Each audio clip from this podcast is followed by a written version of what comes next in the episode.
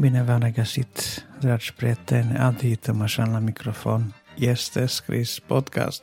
Din nou, astăzi avem ocazia să luăm aminte la Cuvântul lui Dumnezeu și la explicații vis-a-vis de acesta. În prima parte am să vin cu câteva gânduri despre motivele de rugăciune, ceva gânduri din cartea Daniel, iar în a doua parte, rămânând în registrul rugăciunii, o să vorbesc despre îndrăzneala credinței. De data aceasta este o biografie a lui George Müller. Așadar, audiție plăcută!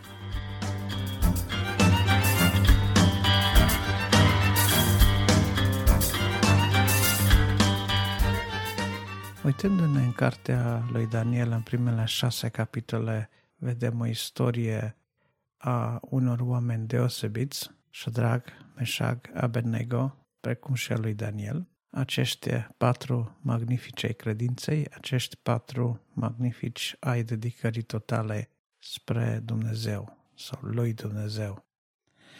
Viața lor începe într-un mod nefericit, începe printr-un episod al robiei, printr-un episod al ruperii de țara lor, de familia lor, printr-un episod al ruperii de lucrurile sfinte, de stilul de viață pe care ei îl învățaseră de la părinții lor.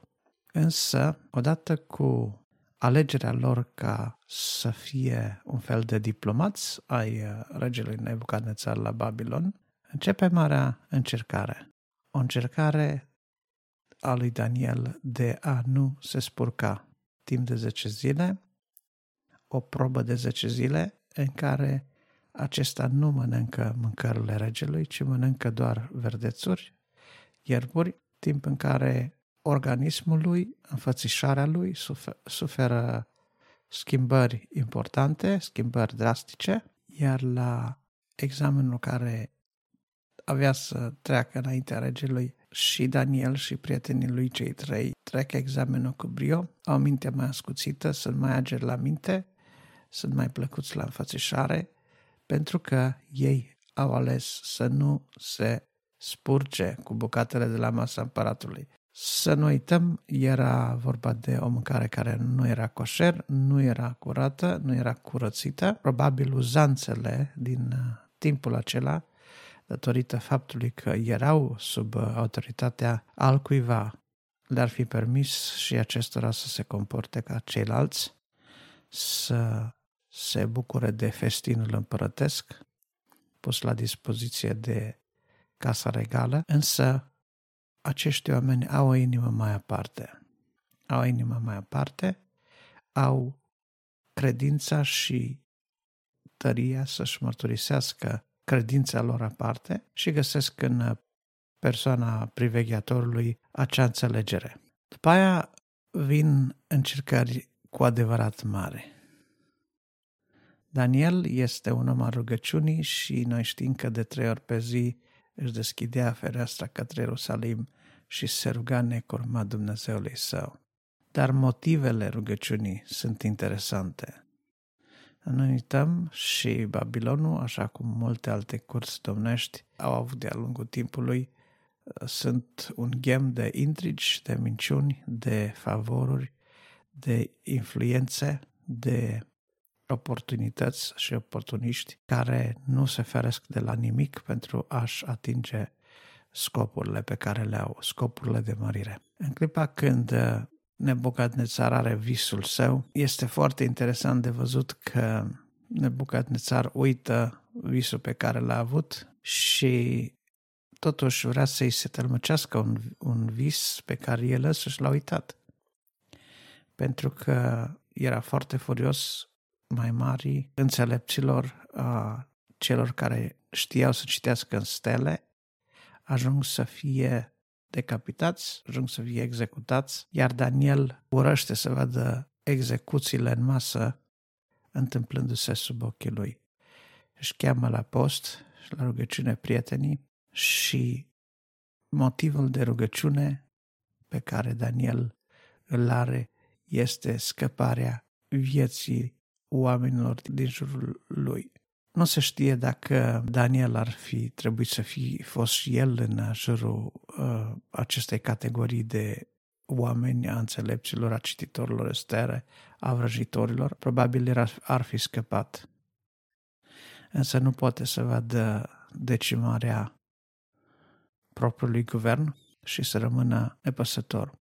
Nu uitați, oamenii cu care avem de face aici sunt oamenii care l-au luat în robie, sunt oamenii cu care el trebuie să lucreze, sunt oamenii pe care în mod natural orice om i-ar urî, nu i-ar iubi. Însă Daniel trece de toate aceste situații, trece de, dincolo de toate aceste lucruri și vede în ei ceea ce vede și Dumnezeu. Oameni care se poartă ca atare datorită faptului că împrejurările aduse de Dumnezeu în viața lor au fost de așa natură.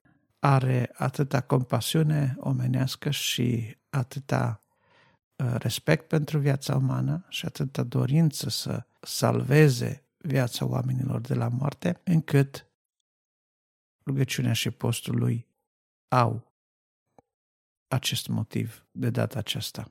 Apoi, dacă ne vom uita mai departe, vom vedea că cei trei tineri în cuptorul cu foc au și ei porția lor de rugăciune, porția lor de dedicare, porția lor de afirmare a credinței pe care o au și motivul rugăciunilor lor este numai și numai Dumnezeu.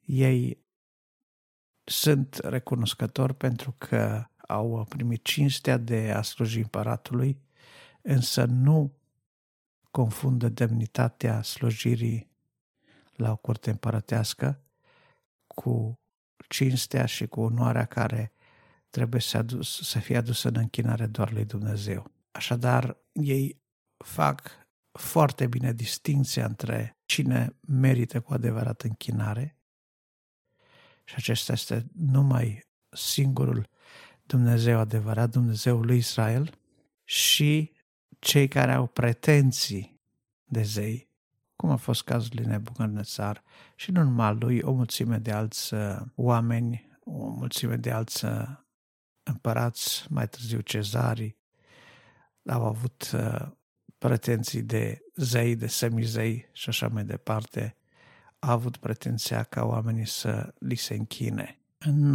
al treilea rând, vedem rugăciunile unui Daniel, care de data aceasta este direct implicat când este vorba de aruncarea sa în groapa cu lei. Iată, de data aceasta este prins în mijlocul acestui ghem de intrigi despre care spuneam și prin niște împrejurări viclănit alcătuite, ajunge să fie aruncat în groapa cu lei, măcar că Darius, împăratul, nu a dorit lucrul acesta. El a fost unul dintre cei ce au văzut în Daniel valoarea unui slujitor cu adevărat loial, cu adevărat de valoare, cu adevărat dedicat și cinstit în slujba pe care o are de făcut. O noapte de insomnie, o noapte de spaime ca de moarte l-a apucat pe Darius, însă a văzut puterea rugăciunii făcută de un om care din tinerețea lui a slujit zi și noapte lui Dumnezeu. Pututea Dumnezeul tău care slujești zi și noapte să te scape de gura leilor, veșnic să trăiești împărate, spune Daniel. Motivul rugăciunilor lui de data aceasta devine deschiderea ochilor împăratului pentru a vedea gloria unui Dumnezeu care nu îi părăsește pe slujitorii lui. Un Dumnezeu necapricios, un Dumnezeu care nu caută să fie mulțumit prin orice mijloace, un Dumnezeu aparte, un Dumnezeu unic, un Dumnezeu al autorității supreme, un Dumnezeu care are putere chiar și asupra celor mai mari împărați ai pământului. Dumnezeu este autoritatea supremă. Asta reiasă din ceea ce a înțeles Darius în urma acestui eveniment cu groapa leilor. Înaintea lui a fost Belșațar, a fost Nebucadnețar, care și ei au avut întâlniri cu înțelepciunea dată de Dumnezeul lui Daniel, lumină Dumnezeu i-a dat lumină pentru ca această lumină să lumineze pe cei cărora Dumnezeu le-a trimis un mesaj. Bună oră, Nebucadnețar, Belșațar, pune capăt păcatelor tale. Un slujitor să zică împăratului asemenea cuvinte imperative trebuie că poate să facă doar că Dumnezeu îi dă împrejurarea și posibilitățile să o facă într-o așa manieră. Așadar, Daniel, din tinerețea lui, a crescut cu ideea permanentă că Dumnezeu este Cel care are cu ultimul cuvânt în toate. Dumnezeu este Cel care ține toate lucrurile cu mâna Lui. Dumnezeu îngăduie anii robiei și Dumnezeu îngăduie anii libertății. Dumnezeu pe un împărat îl coboară, iar pe altul îl ridică. Dumnezeu te poate scăpa din gura leilor, Dumnezeu te poate scăpa din mijlocul focului, Dumnezeu poate descoperi viitorul. Dacă ne uităm următoarele capitole, începând de la capitolul șapte, sunt o serie de vedenii pe care Daniel, profet fiind, ajunge să le vadă, să le înțeleagă, profeții chiar referitoare la soarta lui Israel, profeții referitoare la vremea sfârșitului, toate acestea. Dumnezeu a găsit cu cale să ne descopere nouă astăzi prin Daniel, pentru că Daniel era un om al rugăciunii și nu doar un om al rugăciunii, un om al rugăciunii cu niște motive ale rugăciunii cât se poate de solide. Ar fi putut uh, intra în registrul lamentării permanente. Doamne, ce ne-ai făcut? Ne-ai lăsat uh, la îndemâna celui rău. Doamne, până când? Doamne, de ce? Doamne, unde? Doamne, să piară vrășmașul. Dar Daniel a trecut dincolo de toate acestea. Și așa cum am spus, în mijlocul motivelor lui se vede, în mijlocul motivelor lui de rugăciune se vede sufletul și valorile unui om care trăiește aproape de Dumnezeu. Înainte de toate, Dumnezeu să fie cinstit și toată lumea să înțeleagă că Dumnezeu are ultimul cuvânt. În al doilea rând, oamenii să fie scăpați de pierzare, să pună capăt păcatelor lor și să întoarcă la Dumnezeu cu pocăință, cel de-al doilea lucru. Al treilea lucru, a învățat cinstea și dedicarea în slujire, după cum uh, ulterior Pavel avea să învețe pe creștini. Voi nu slujiți oamenilor, ci lui Dumnezeu. A slujit împăratului după modelul pe care el îl practica deja pentru Dumnezeu. Când avem astfel de modele, înseamnă că neapărat în jurul nostru trebuie să aibă loc o schimbare. Neapărat în jurul nostru va fi o lumină a mărturiei răspândită de cei care trăiesc în felul acesta. De aceea doresc să vă încurajez să recitiți cartea Daniel și să învățați de la el tot ce este de învățat, pentru că Daniel a fost un model vrednic de urmat. Lăudat să fie numele lui Dumnezeu și mulțumim Domnului pentru că a lăsat în Scriptură cartea aceasta.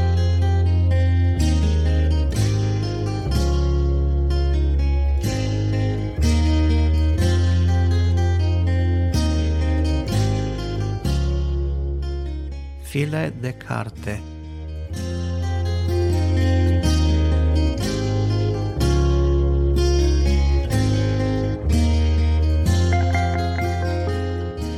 În a doua parte, rubrica File de carte, vreau să vă readuc în atenție o carte despre George Müller. Am mai pomenit în episoadele anterioare pe acest om al lui Dumnezeu deosebit. Iată că de data asta este un alt titlu, de Alfred Quinn.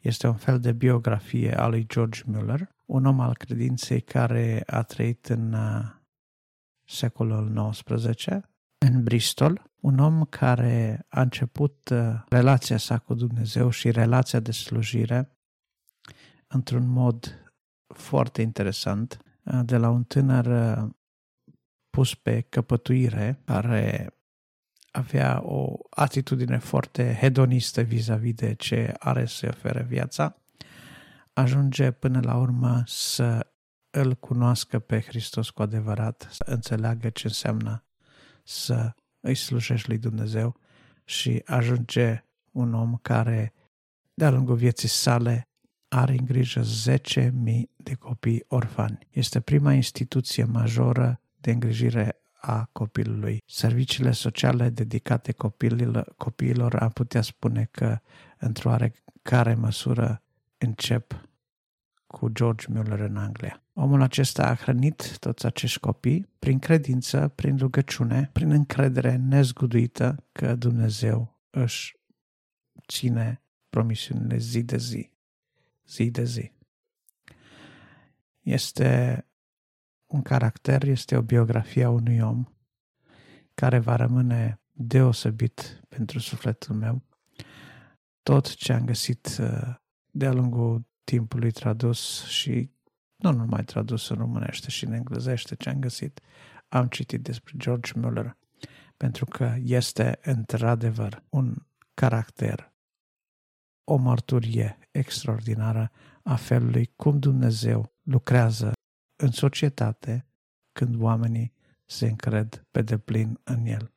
George Müller și-a scris un jurnal aproape zilnic din care putem vedea gândurile lui referitoare la activitatea pe care o desfășura, în care putem vedea de asemenea câteva idei la care medita de-a lungul zilelor sale, foarte ocupate de altfel. De aceea, cred că acest om al credinței și acest om al rugăciunii, care nu doar că s-a rugat el însuși pentru problemele lui, dar s-a rugat pentru nevoile a zece mii de copii, este un model de credință pentru că i-a învățat și pe alții rugăciunea.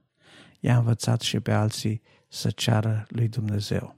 Să ceară lui Dumnezeu. Nu a făcut niciun secret din faptul că nu s-a adresat niciodată oamenilor, nu și-a adresat niciodată cererile oamenilor, totdeauna lui Dumnezeu. A avut uh, acest uh, mod de a trata lucrurile și Dumnezeu a bătut palma, dacă puteți să spunem așa, cu el în această înțelegere, pentru că, așa cum am spus, a fost un om deosebit. Parte a caselor în care a avut grijă de copiii săi, orfani, se mai găsesc și astăzi în Bristol, în acea locație fiind, dacă nu mă înșel, chiar un liceu. Recomand tuturor celor care au trecere prin Bristol, prin Marea Britanie, să facă o vizită la Casa Memorială George Müller și să se îmbrace de parfumul acestui om sfânt, fără îndoială un om sfânt al lui Dumnezeu, un sfânt aparte. Aparte, ce aș putea spune despre George Müller decât că trebuie să-i urmăm credința, să-i înțelegem zbaterile, pentru că sunt zbateri care probabil sunt comune fiecare dintre noi, dar uh, timpul lui de părtășie cu Dumnezeu, timpul în care își limpezea gândurile, mintea, timpul în care aștepta un răspuns de la Dumnezeu, au fost... Uh, momentele sale cele mai bune de fiecare zi au fost momentele în care el a primit călăuzire de la Dumnezeu în cele mai importante clipe ale vieții sale. Eu nu asta am de învățat de la el. Vă încurajez să citiți tot ce prindeți referitor la viața lui George Müller, îndrăzneala credinței, veți vedea un om care a ridicat un imperiu din nimic, un om care și-a pus toată viața la îndemâna lui Dumnezeu pentru un singur scop, acela de a avea grijă de orfani. Laudăm numele lui Dumnezeu că din când în când scoate printre noi asemenea caractere, asemenea oameni, asemenea oameni dedicați ca George Müller, ca Maica Tereza sau ca mulți alții care sunt mai puțin cunoscuți. Laudăm pe Dumnezeu și îi aduce în cinste pentru aceasta. Cartea aceasta a fost retipărită în două ediții la editura Agape și poate fi găsită și în format electronic. Așa cum am zis, este o carte care o recomand oricui pentru că este o carte care nu poate să nu te inspire. Lăudați să fie Domnul în veci. Amin.